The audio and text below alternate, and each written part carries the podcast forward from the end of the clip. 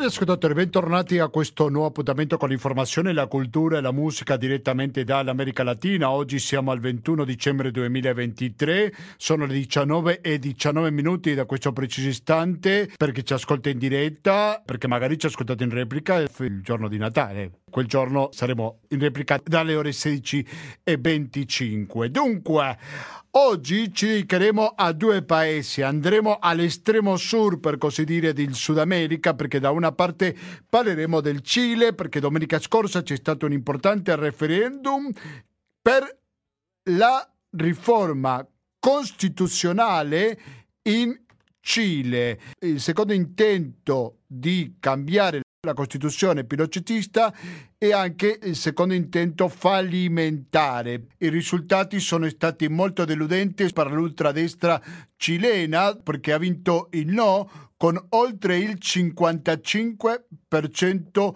dei voti. Resta in vigore quindi la carta ereditata da Augusto Pinochet, ma su questo bisogna chiarire subito un punto che molte volte il sottoscritto e tanti mezzi di informazione parlano della Costituzione pinocetista, però in realtà è un'espressione un po' riduttiva perché sono state due importanti riforme rispetto a quella che aveva eh, scelto Pinochet e quindi anche questo va tenuto in conto. L'intento di cambiare la Costituzione verso sinistra che adesso verso l'ultradestra in ogni caso è stato bocciato da parte dei cileni. Quindi sicuramente si apre un punto interrogativo di quello che potrà succedere da adesso in poi, sotto il governo di Gabriel Boric. Proveremo a analizzare questo fenomeno, parleremo con un esperto di questo paese che ha scritto in particolare sul referendum, ne scriverà anche su questo tema un libro ma questo ve lo dico solo come anticipo, fra poco scoprirete di chi sto parlando e sentiremo un'analisi approfondita sul Cile e sul referendum di domenica scorsa. Chi ci segue dal dicembre 2005, un paio di settimane fa abbiamo compiuto la maggiore età, 18 anni, sa che di solito è molto difficile che torniamo sullo stesso paese da una settimana all'altra. Ma qua dobbiamo fare l'eccezione, come a volte capita, perché torneremo sull'Argentina. Ieri è stata una giornata un po' particolare. Prima al pomeriggio si è fatto un'importante manifestazione che ha convocato la sinistra, anche gente comune. Non è stato il peronismo, non è stato il kirchnerismo presente, però ha avuto una grande partecipazione da parte dei cittadini contro il piano economico di Javier Milei. Va ricordato che si è insediato il 10 dicembre. E alle nove di sera, quando qui era l'una di notte, il presidente Milei ha fatto un discorso in cui queste misure si sono viste ancora più estremiste ancora più di destra. Mi sto riferendo, per esempio, non ci sarà nessun limite alle privatizzazioni delle terre, alle privatizzazioni delle aziende pubbliche e quindi tutto in un cambiamento ancora più radicale di quanto si credeva. Questo ha fatto sì che dopo la mezzanotte, anche a luna di notte, gli argentini o molti argentini siano scesi in piazza, in particolare a piazza dei due congressi, quello che si trova davanti al Parlamento di Buenos Aires, e si siano manifestati così spontaneamente. Credo che questo è un altro fattore importante a tenere presente, senza nessuna bandiera. Sono tanti che sono arrabbiati dalle nuove misure. La domanda che mi faccio, proveremo a rispondere nel corso di questa trasmissione, e se fra questi che sono scesi in piazza ci sarà qualcuno che ha votato Milei. Un po' l'abbiamo fatto il collegamento con Buenos Aires, con Dario Clemente domenica scorsa, in cui lui ci raccontava che molti si sono pentiti del voto. Vedremo se adesso dopo questa misura questi pentiti di Milei, chiamiamoli così, non sono ancora di più. Quindi cosa farà latinoamericano in questa edizione? si collegherà ancora un'altra volta con Buenos Aires per parlare con un'altra ospite. Lei è stata presente alle manifestazioni di ieri. L'Argentina sta passando per un momento di molta evoluzione, di molta movimentazione, proteste, la gente che scende in piazza. Non è sicuramente un momento tranquillo. Prima stavo leggendo una battuta, mi è sembrato molto incalzante. Diceva che in politica ci sono due cose che non si possono fare. Numero uno, pretendere di invadere la Russia in inverno. Numero due, rompere le scatole al popolo argentino a dicembre. Ricordiamo che la rivolta del 2021 che ha portato una trentina di morti, anche là si è fatto il 19 e 20 dicembre. Mi ricordo che io lavoravo alla radio nazionale, quello che sai la radio RAI dell'Argentina, in quel momento mi è toccato coprire quegli episodi che sono stati di repressione, soprattutto da parte della polizia contro i manifestanti, quando al potere c'era Fernando della Rua. Dunque, dopo questa presentazione, adesso sentiamo un altro brano musicale. Oggi siamo accompagnati dai Babasónicos, che è una band che è iniziata negli anni 90, che è molto interessante, di rock. Sentirete un altro tema tema e quando torniamo sentiremo il primo degli ospiti. Prima però vi devo ricordare che questa radio vive grazie al vostro contributo al conto corrente postale che è il 120 82 301 che il RID bancario, che il pago elettronico e che il contributo con l'associazione Amici di Radio Cooperativa sono i metodi alternativi per aiutarci alla sopravvivenza. Latinoamericano gmail.com ancora latinoamericano gmail.com è la mail attraverso la quale voi ci potete Insultare? Beh no, speriamo di no. Potete fare delle proposte, potete fare delle critiche che magari ci aiutano a migliorare, sicuramente proporre qualche argomento, basta che riguardi il sud del Rio Grande. Come era la scossa, come erano le cose, sentiamo adesso di Babassonicos, rimanete all'ascolto di Radio Cooperativa, torniamo fra poco.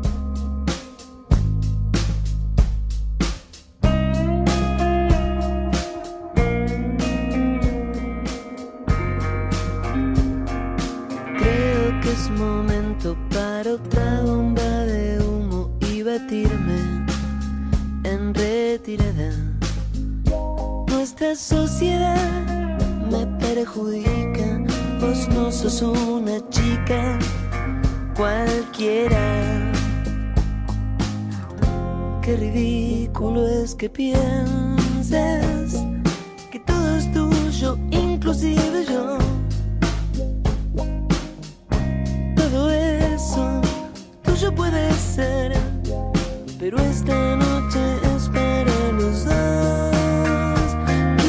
ascoltatori, come dicevamo in apertura, uno dei temi che ci occupa oggi è quello che è successo domenica scorsa in Cile, dove in un nuovo ballottaggio il secondo intento di cambiare la Costituzione è fallito, secondo intento, secondo fallimento, in una Costituzione assai diversa, molto più progressista la prima volta.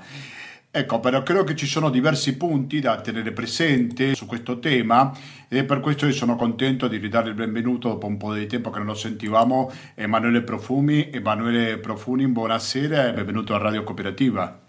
Buonasera Gustavo, grazie per l'invito. Grazie a te per accettarlo. Emanuele Profumi è ricercatore presso l'Università di Barcellona, è un esperto della democrazia in Cile. Emanuele, la prima domanda, che analisi possiamo fare di questa sconfitta che non si sa se festeggiare o meno da parte della ultradestra italiana, però, eh, parte ultradestra cilena, però beh, a te la parola.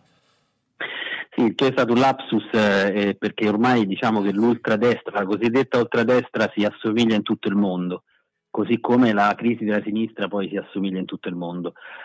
Allora, è evidente che ci sono diversi livelli di analisi che si possono fare e si devono fare. Eh, stiamo parlando comunque di qualcosa che è successo da poco e a me sembra che intanto bisogna dire che è stata sicuramente una sconfitta del Partito Repubblicano cileno, eh, che per chi non lo conosce è stato capitanato da uno dei candidati, il candidato che si è proposto contro Boric eh, alle scorse presidenziali, eh, Cast, e quindi è sicuramente una sconfitta di questo partito e di questo candidato. Eh, detto questo, è anche una sconfitta più generale mh, dell'impianto democratico cileno, quindi della democrazia largamente intesa, perché noi abbiamo comunque davanti seconda, un secondo tentativo di processo costituente in cui si è praticamente eh, ribaltato il segno politico del processo, perché dall'estrema sinistra si è passati all'estrema destra, ma la logica con cui è stato portato avanti, anche se inizialmente era diversa per una serie di accorgimenti procedurali, eh, tra cui la commissione di esperti soprattutto, che era stata indicata come eh, lo strumento eh, principe per poter arrivare a una Costituzione scritta bene, tecnicamente efficace e amministrativamente, diciamo così, eh, buona, eh, nonostante appunto questo procedimento, ma anche altri, in sostanza la linea politica che si è sposata, anzi scusi, stavo dicendo la logica politica è stata la stessa,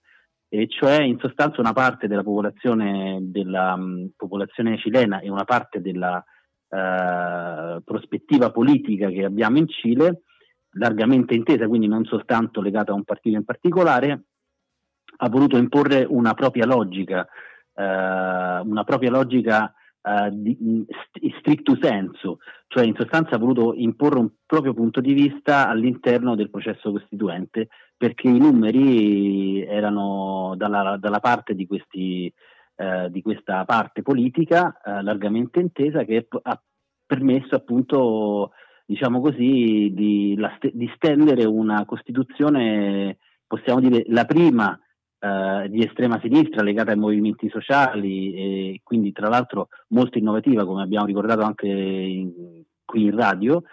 E, e, questa invece è una Costituzione diciamo eh, retrograda, restrittiva, basti pensare a, a quello che è stato il tema dell'aborto che è stato incluso all'interno anche di questa proposta costituzionale.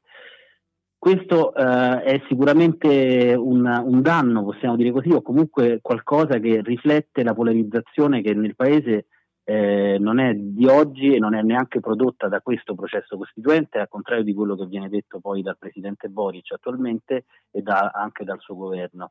Questa polarizzazione è molto più profonda non è soltanto cilena, è una polarizzazione mondiale in cui noi ci troviamo davanti appunto a un bivio politico importante.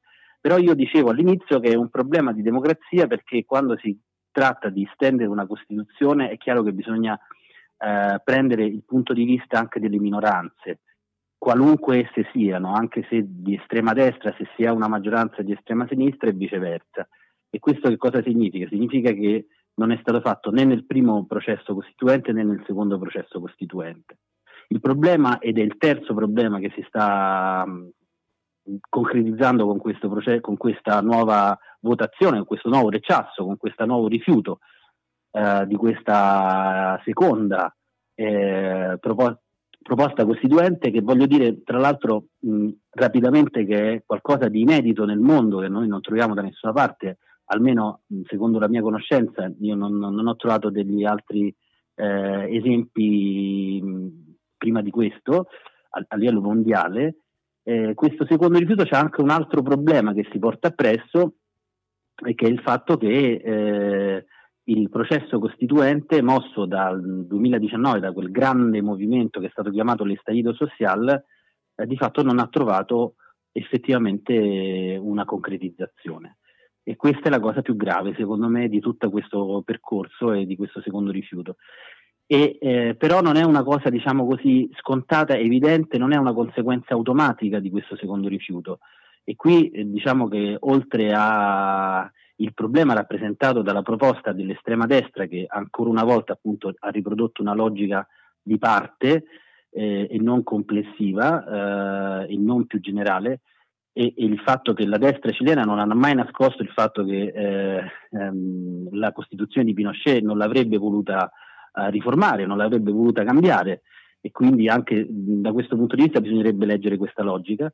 Beh, insomma, il problema è anche che il governo e la sinistra ha dato per finito, per concluso, il processo costituente. Quindi anche questo è un terzo elemento di analisi importante che bisogna tenere presente e che eh, non è appunto qualcosa di automatico che viene perché c'è stato un secondo rifiuto, ma è perché c'è stata una decisione politica da una parte e dall'altra quindi in questo senso sono d'accordo sia la destra che la sinistra, sia l'opposizione che il governo, a, a dire che quel processo lì è concluso ed è questa la cosa più grave anche storicamente rispetto all'estaido sociale. C'è una cosa che non ho capito, Emanuele Profumi, se non voleva cambiare quella costituzione pinocetista, la destra, perché ha approvato con questo referendum? Allora, ehm, quello che è successo è che il partito eh, repubblicano, che è un nuovo partito che è stato fondato da due anni praticamente, insomma in sostanza è il partito del, di, di, quello che è stato il candidato Cast, eh, che è l'espressione più retriva della destra cilena, ancora più a destra se vogliamo dei partiti tradizionali come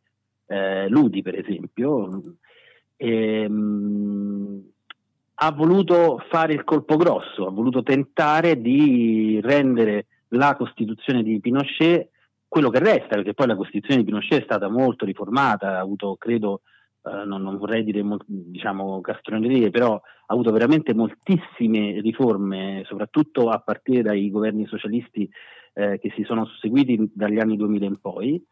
E la destra estrema, diciamo la destra repubblicana, che non è quella tradizionale, quella che conservatrice rispetto alla Costituzione cilena, ha preso la palla al balzo dell'elezione dei padri e delle madri costituenti, che ha visto in questo caso invece una grande percentuale, una maggioranza importante di questi rappresentanti all'interno della, dell'Assemblea che doveva riformare la Costituzione, eh, per peggiorarla, in sostanza per andare a radicalizzare quegli elementi che in qualche modo erano stati limitati negli anni, nel tempo, eh, dai governi di centrosinistra. Quindi e comunque andava dalla prospettiva di destra non sarebbe stato un problema, anzi sarebbe stato un successo, come si dice. Spesso si parla della Costituzione pinocetista, però in realtà è una formula, credo io, un po' riduttiva perché sì. ci sono stati tanti cambiamenti, non è lo stesso che di quello che ha deciso Pinochet di quella Costituzione che ancora oggi è in vigore, giusto? Certo, Possiamo parlare certo, un po' di certo. queste modifiche? E in che senso? No, dico le modifiche che sono state rispetto alla Costituzione originaria.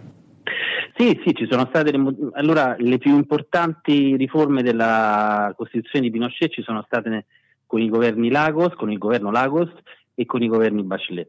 Sì, e... È il primo, se non ricordo male, che è venuto subito dopo Pinochet, giusto? No, no, no, no Lagos è, è del 2000 Ah, è del okay, 2000, okay. sì, sì. Quindi no, i primi governi, quelli del 2000, sono governi della democrazia cristiana, praticamente ci sono esponenti della democrazia cristiana. Il primo governo socialista è il governo Lagos, che tra l'altro ancora gioca un ruolo molto importante all'interno del panorama politico cileno. Eh, oggi potrebbe essere, diciamo così, uno dei padri eh, di questo nuovo movimento politico trasversale che dice non ci siamo riusciti a fare la Costituzione attraverso il processo costituente, la dobbiamo fare a livello politico, eh, che è appunto la posizione del governo di, di, di centrosinistra attualmente. E comunque le due grandi riforme sono state quelle appunto di, questi, di, Lagos e della Bachelet, che sono stati due presidenti del Partito Socialista. E sono state riforme sia politiche, diciamo così, eh, nel senso che hanno cambiato l'assetto costituzionale, eh, sia mh, hanno tentato di eliminare eh, delle, mh, dei privilegi che ancora restavano dell'apparato militare. Però eh, quello che veramente non è stato mai toccato in maniera importante da, da sempre, anche da, in, a, in base a queste riforme, è stato l'approccio e l'impianto economico, diciamo così, neoliberista ed è questo diciamo, quello che eh, più di altro, anche se ovviamente poi restavano anche dei privilegi eh, della classe diciamo, militare, questo è quello che più di tutto pesa all'interno di questo percorso, di questo fallimento, possiamo chiamarlo così. E eh, io torno a ripetere, il fallimento è eh, anche in parte dovuto a come stanno interpretando tutti i partiti di destra e di sinistra la fine del processo costituente. Nessuno mh, mm, ci può come dire, convincere che se falliscono due tentativi costituenti il processo costituente di per sé eh, finisce. È una decisione politica e per ragioni diverse sia la destra che la sinistra la stanno assumendo. In questo senso possiamo dire che tradiscono, se possiamo utilizzare questa parola, lo spirito della, dell'estallido sociale del 2019. Va ricordato una cosa, che tanta mobilitazione sociale tanti studenti in piazza, ricordiamo anche fatti della repressione uh-huh. durante lo scorso governo, uh-huh. poi questo non si traduce in voti. Chiesto come mai? Certo, certo, questa è la prima cosa che ci siamo chiesti poi con il plebiscito dello scorso anno.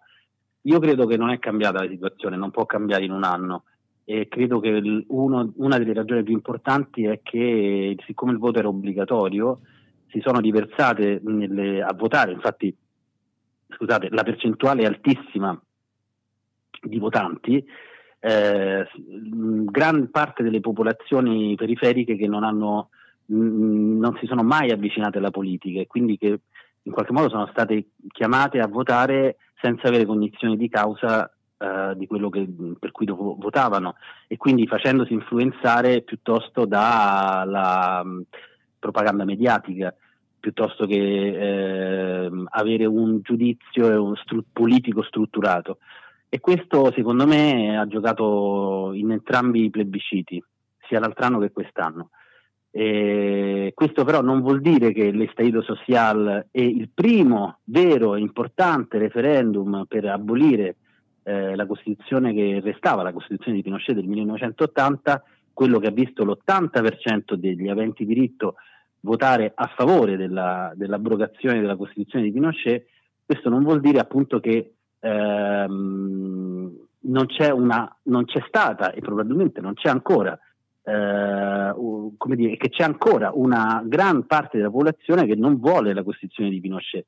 Il punto è che un conto è non volere la Costituzione di Pinochet, altro è avere tutto una, un processo, un tempo e anche diciamo così, delle capacità per poter leggere il testo costituzionale, comprenderlo e andare a votare con cognizione di causa. Questo processo, questo, que, c'è una grande differenza tra eh, sapere che non si vuole una Costituzione e eh, comprendere la proposta costituzionale che viene fatta Uh, in questo caso uh, per esempio quella del, della prima proposta costituzionale dell'altro anno, quella che è stata bocciata l'altro anno, aveva oltre 500 articoli, per cui io stesso quando mi sono approcciato a quella proposta eh, ho lavorato parecchio per poter capire tutto quello che c'era scritto e per poterla diciamo in qualche modo elaborare e avere un giudizio sulla Costituzione.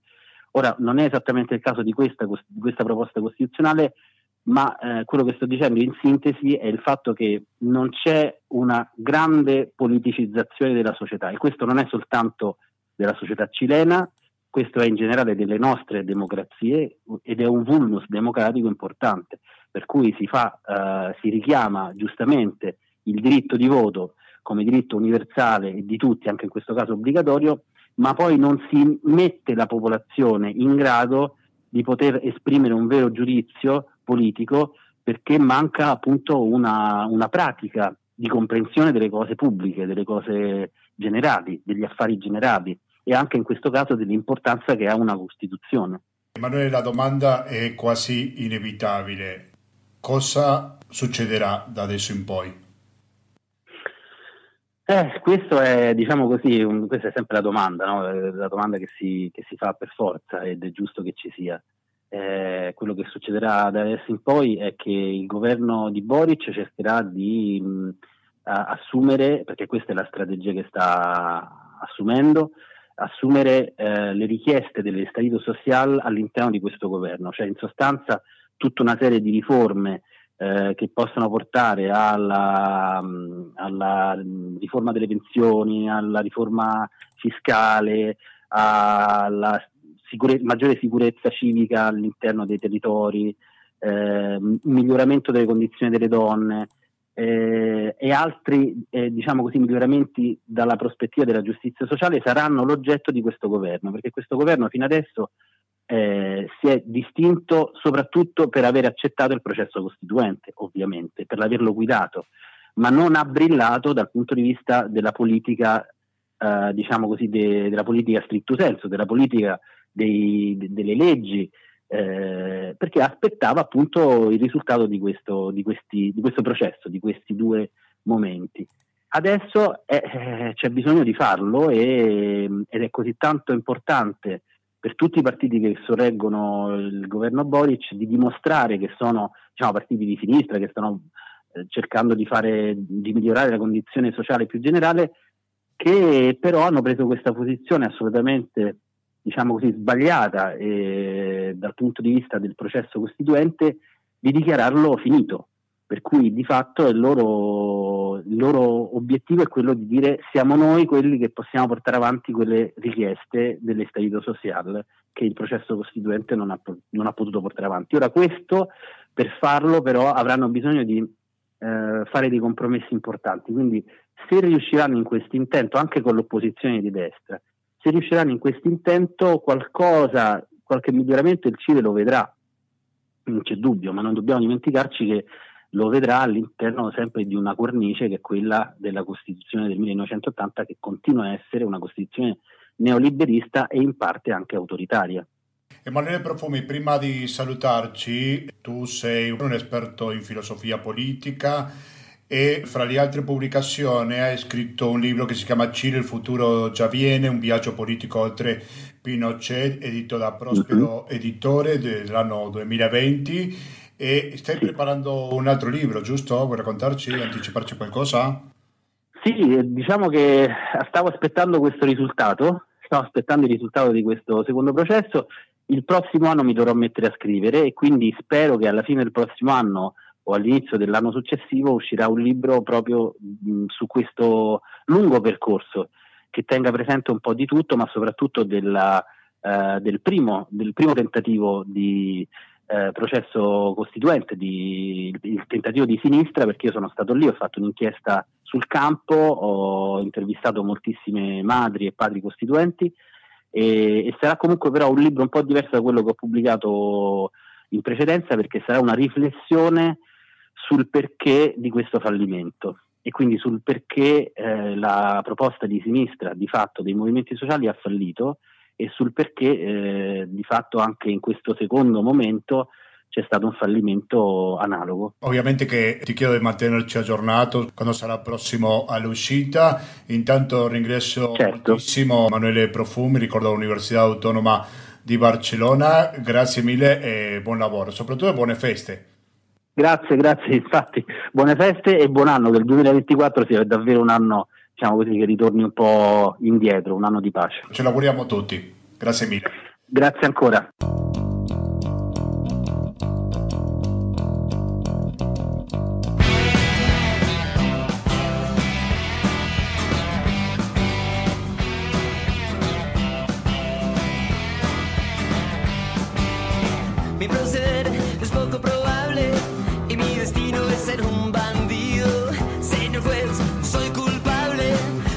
É em Sibari.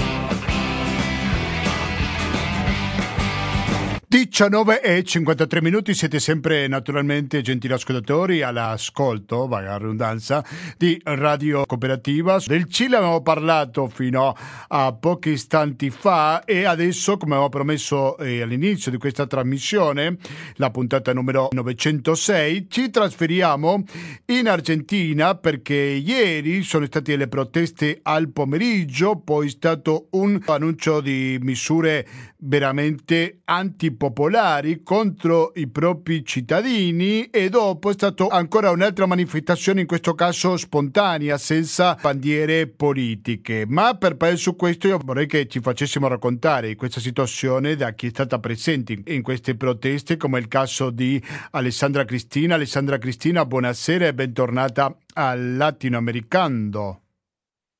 Buonasera Gustavo, come va? Bene, grazie a te.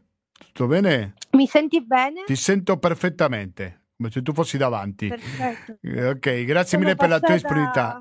Ho attraversato la cordigliera questa volta. Eh sì, perché Alessandra Cristina, lei normalmente è in Cile, ma ha studiato a Buenos Aires e a Buenos Aires è rientrata, si trova adesso nella capitale argentina, è documentalista. Partiamo all'inizio. Cosa hai visto ieri sera alla manifestazione, Alessandra? Allora, in realtà è stata tutta la giornata che è stata un po' particolare. Eh, già il giorno prima, quando sono arrivata all'aeroporto, era tutto un po' in agguato nella città. C'era un silenzio molto strano per essere Buenos Aires, perché eh, ieri era l'anniversario eh, del Corralito, no? del, del 20 dicembre del 2001 e, ehm, e, quindi già era prevista una manifestazione massiva, come è sempre stato, soprattutto organizzata dagli eh, organismi di diritti umano, eh, umani e altri partiti. Giustamente con Milley adesso al governo ci sono state delle misure preventive da parte di questo governo che hanno iniziato a minacciare già nei giorni precedenti alla manifestazione ehm, la popolazione intera. Qualche giorno fa è uscita la ministra Burrich a eh, minacciare chiunque eh, con questa legge anti-pichette, no? anti-sciopero, chiunque stesse per strada, a a, invitando anche a denunciare se qualcuno obbligava qualcun altro a manifestare. Poi ha parlato anche eh, la ministra del nuovo, eh, come si chiama, Capitale Umano, che prende quattro ministeri, tra cui educazione, lavoro, no? Sì, va ricordato prima... che sono stati eliminati in effetti tanti ministeri, eh, come se avessero per importanza sì. certe aree, e sono diventati solo uno, no? Prego. Sì, infatti quello che poi è successo di sera, che è stato questo eh, lancio del decreto eh, di necessità e urgenza, in realtà è già il secondo a meno di due settimane che lancia Milley perché giustamente il primo è stato la riduzione dai 18 eh, ministeri che c'erano a eh, 9. Quindi già tutto, c'era tutta questa situazione in Argentina in generale. Eh, ieri mattina hanno iniziato a controllare i documenti soprattutto nelle stazioni più grandi come per esempio quella di Costituzione che è molto importante perché molta gente della zona sud della capitale entra attraverso questa stazione e molte delle persone che spesso vengono dalla, dalla provincia per manifestare entrano da eh, Costituzione o anche da Once, quindi già c'era un controllo di documenti. In più, in, tutte, in molte eh, fermate degli autobus, per esempio, c'erano ehm, eh, gli altoparlanti un po' alla Orwell, no? In 1984. Sì, anch'io ci ho pensato. Se... Sì. sì, no, è stato assurdo. Anche c'erano un sacco di autobus, eh, soprattutto dalla provincia che entravano a Buenos Aires, dove c'erano anche un sacco di lavoratori eh, che, eh, do, che, venivano fermati nell'autostrada, in autostrada e anche lì si chiedevano i documenti. Quindi questa è stata la situazione previa. Molta gente era anche militanti, compagni, erano un poco con i piedi di piombo per uscire, nel senso che molta organizzazione interna per sapere chi andava, chi non andava, di andare in gruppo, tutte le raccomandazioni di sempre. La Burrich, la ministra di sicurezza, ha spiegato tutte le forze di sicurezza, c'era gendarmeria, ehm, la federale, la polizia federale, eh, la polizia della città también, un sacco di carri ovunque. E alla fine non è servito a molto in realtà perché ci sono stati solo alcuni scontri all'inizio. Ah sì, perché una delle, perdone che ho molte idee confuse in questo momento perché sto facendo un riassunto di, di, di questi due giorni che sono stati a pieno.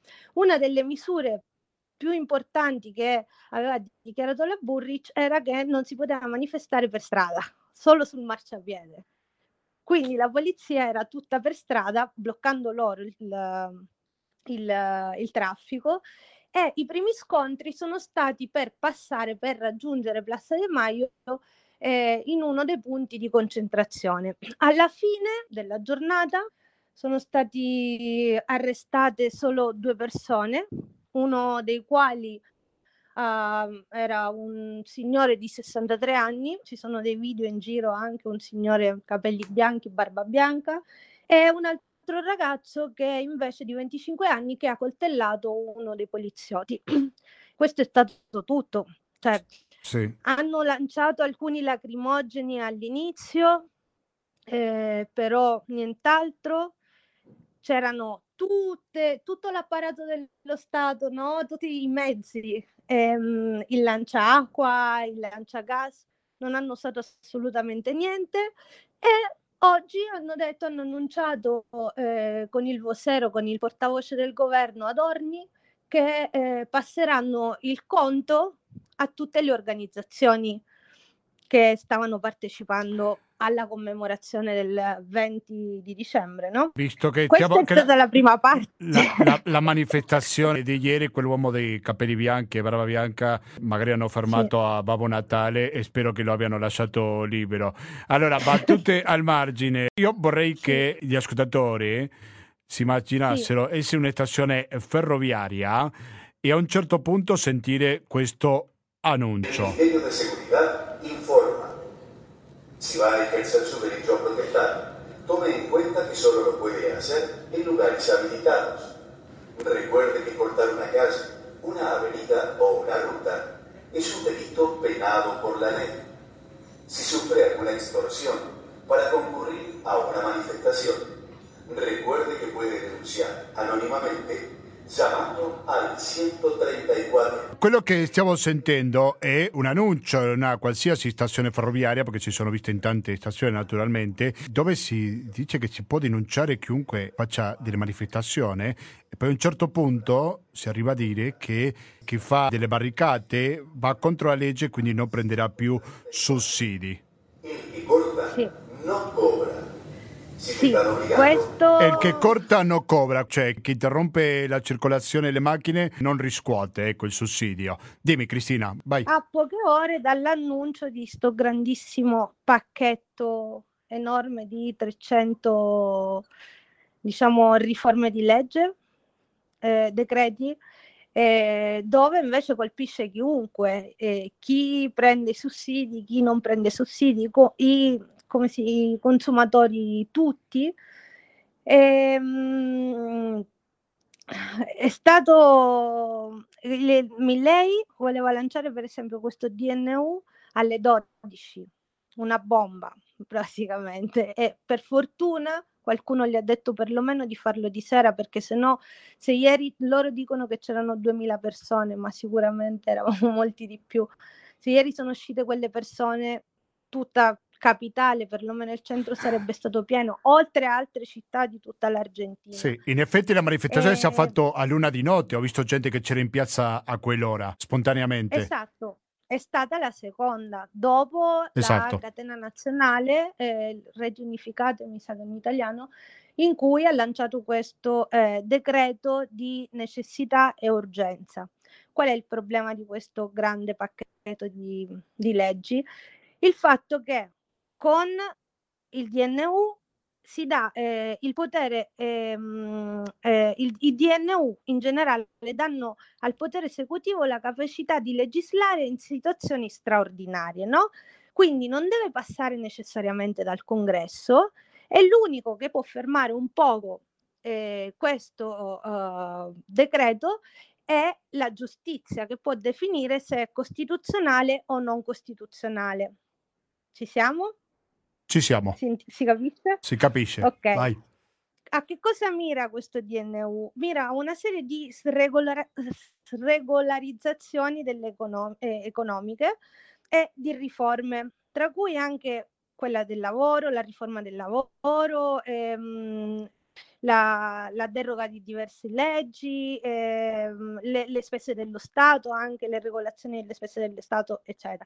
Quindi non solo colpisce i lavoratori in generale, ma anche tutta la popolazione e tutti i consumatori. Infatti, tra le- il pacchetto di più di 300 leggi che ci sono, di decreti che ci sono, ehm, si è parlato molto del marco regolatore della legge degli affitti. Che cosa succede? È in linea generale, no? Da ora in poi, eh, per l'idea del libero mercato, eccetera, non esiste più legge se si vuole affittare. Quindi eh, si può modificare il prezzo dell'affitto per qualsiasi giustificazione, che può essere per esempio l'inflazione o il prezzo del dollaro, si può chiedere qualsiasi somma di garanzia eh, per, per affittare e questo per esempio se ne sta parlando molto perché gli argentini sono molto fieri della loro legge di alquiler che era stata il nucleo all'inizio era stato spinto dagli italiani nei conventillo all'inizio del Novecento.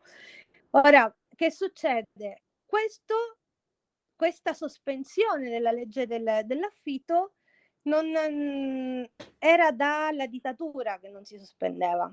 È anche vero che la legge dell'affitto eh, per le case non era molto rispettata perché adesso c'è Milley, ma negli ultimi anni l'Argentina nemmeno era questo faro di ricchezza assoluta. Quindi questo in mezzo a moltissime altre cose affetterà tutta la popolazione. Dopo la lettura di queste, eh, questo DNU, di questo decreto, la gente ha iniziato con lo tipico Lassos. In, uh, io sto qua a Sant'Elmo da un'amica, qua hanno iniziato mh, tutta la parte sud, diciamo, di Sant'Elmo, e mentre in televisione vedevamo che già in altre zone come Boedo, come a Coite Rivadavia, a Cavacito, che comunque salgono spesso a Casserolari. Sono diversi quartieri della città, sì? Sì, sì, in diversi quartieri della città i vicini prima in modalità pandemia, no? da, dagli edifici hanno iniziato a casserolare, dopodiché sono scesi tutti negli angoli hanno, sono stati là un paio d'ore, più o meno verso le 10, diciamo 10-11, eh, la, um, la, catena nazionale, eh, cioè il discorso di Milley è stato alle 9 e verso le 11 si sono messi d'accordo e hanno incominciato a marciare da tutta la città a congresso fino più o meno alle 3 del mattino. Ecco, sentiamo un istante soltanto di queste casserolasse, che questo è successo a luna di notte.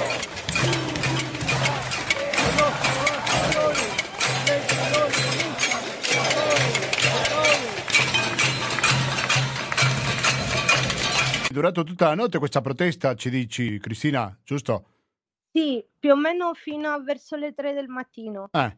Poi la gente ha ricominciato ad andare a casa e oggi già, per esempio, i dipendenti del Banco Nación, della Banca Nación, eh, di mattina erano, stavano protestando a Plaza de Mayo, ora alle 4, 4 e mezza c'è la ronda delle madri di Plaza de Mayo eh, dove appunto ci sarà dell'altra gente e già dalle 8 di questa sera hanno convocato a fare altri casserolazos. Cioè questa cosa non si ferma assolutamente qua. Eh, oggi leggevo un meme che diceva non bisogna ehm, è antipolitico fare qualcosa contro gli argentini a dicembre. Eh sì. Perché non si ferma per niente. Sicuramente non si rassegna, però ecco, quello che dicevo in apertura, ma ti chiedo di correggermi se ho sì. detto qualcosa di sbagliato, di Alessandra Cristina, è che sì. era una manifestazione senza bandiere. Quindi la gente è scelta completamente di... spontanea, lontano da qualsiasi partito politico, di destra, di sinistra. Loro sono andati veramente da soli a manifestarsi, giusto? Sì, sì, assolutamente. Quella di sera è stata senza bandiere, come un po' tipico in generale dei Casterolassos, no? È una manifestazione spontanea dove la gente inizia a colpire le pentole, ma non c'erano per niente bandiere, c'era un grandissimo, davanti al congresso c'era un grandissimo cartello che diceva si vende, no? per richiamare giustamente a questa cosa che vuole privatizzare tutto Milley con il suo governo, quindi anche agli stranieri, per esempio adesso si può pagare, secondo questo nuovo decreto, si può pagare eh, anche in qualsiasi tipo di moneta l'affitto quindi c'era questo gran cartello che diceva si vende ma nessuna bandiera. Mi sembra che questo è un altro dato dal punto di vista politico da tenere presente e aiuta a pensare che del distacco che c'è fra la società civile e la classe politica, che così come ci sono dei punti positivi di questo fatto, poi ci sono punti negativi come lo è la presa del potere da parte di Javier Milei. Naturalmente che qui al sì. latinoamericano continueremo a seguire. Volevi dire qualcosa prima di salutarci, Alessandra? Sì, una cosa sola che Prego. penso che può riassumere riassumere abbastanza le manifestazioni, soprattutto della sera di ieri. E Milley durante la sua campagna aveva promesso che eh, i problemi economici dell'Argentina li avrebbe pagati la casta, no? riferendosi eh, soprattutto ai peronisti. No? In realtà ieri la gente per strada diceva alla fine risulta che la casta eravamo noi. e questo si sta sentendo molto sia da parte della gente che non l'ha appoggiato completamente, sia anche da persone che sì magari avevano eh, votato per Milley pensando in un cambio, però che adesso si tro- ritrovano a fare i conti con Ecco, le spese brevemente, i pentiti di Milei sembra che non siano così pochi, giusto? No, vi invito a seguire un Instagram che si chiama Arrepentidos de Milley, dove Ah. prendono eh, tutte frasi di questi pentiti. Arrepentiti o pentiti, vuol dire, sì, di Milei? Sì, arrepentidos de Milley. Sono abbastanza perché ovviamente ad- mh, adesso devono andare al supermercato a fare la spesa, adesso devono pagare l'affitto, adesso devono pagare la scuola e il cambio che c'è stato nei prezzi al supermercato è Altissimo. stato allucinante, mi Sì, raccontavano sì. i miei amici. Sì, da no, un- no, in meno veramente- di due settimane, non ci sono nemmeno due settimane. Un- di- Un'inflazione altissima in pochi giorni. Io ringrazio tanto veramente Alessandra Cristina, ha studiato a Buenos Aires, città dove si trova adesso, ma vive in Cile, sul paese con il quale magari ci faremo qualche collegamento in questo 2024 in procinto di partire. Grazie alla prossima Alessandra. Grazie, posso salutare Cecilia che ci sta ascoltando? Ah sì? Va bene. Sa- sì. salutiamola. vabbè. Ciao Ceci. Ciao. Vabbè, la saluto anch'io, non so chi è, però la saluto lo stesso. Grazie. Un saluto. Ciao. Sentiamo questa musica perché ormai sono le 20 e 12 minuti perché ci ascolta in diretta il 21 dicembre. Questa puntata che l'avevo dedicata sia al Cile che all'Argentina, la parte cilena per la sconfitta in questa riforma di ultradestra che si proponeva per la nuova Costituzione. E poi ci siamo dedicati all'Argentina per parlare recentissime misure da parte del governo di Javier Milei. Ecco, così come ci sono le proteste sociali, ci sono anche dal punto di vista giudiziario perché ci sono tanta gente che va a protestare alla giustizia e lui invece, naturalmente siamo all'inizio, sono 11 giorni che si è insediato, quindi pensa andare avanti, ci sarà di più, ha anticipato Javier Milei. Fra le altre misure ha ratificato che i lavoratori pagheranno una tassa che si chiama ganancias, che prima veniva pagata per i redditi più alti. State tranquilli che adesso il governo di destra sta facendo pagare anche ai salari più bassi questa tassa. Il pretesto naturalmente è mettere i conti in ordine, sempre si dice lo stesso, io ti frego soldi, faccio soffrire, inflazione, repressione, tutto quanto, dura un po' perché dopo tutti staremo tanto meglio. Chi è che ci crede a questa menzogna? un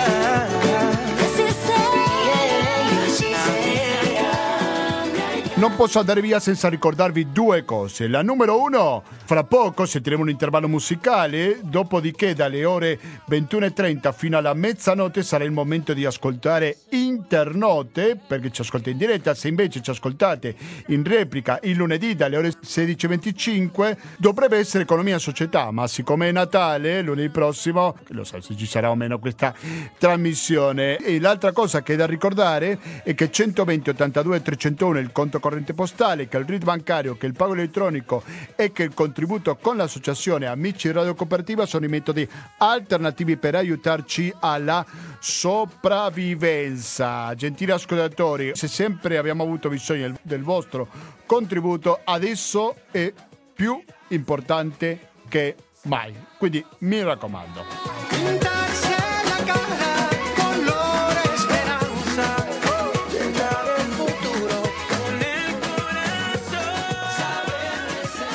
Inutile ricordarvi che sono impaziente di sentire i vostri commenti, positivi o negativi che siano. Allora fatelo al latinoamericano-gmail.com È una mail che guardo abbastanza spesso. Non mi piacerebbe aprire un dialogo con voi, soprattutto leggervi con qualche proposta.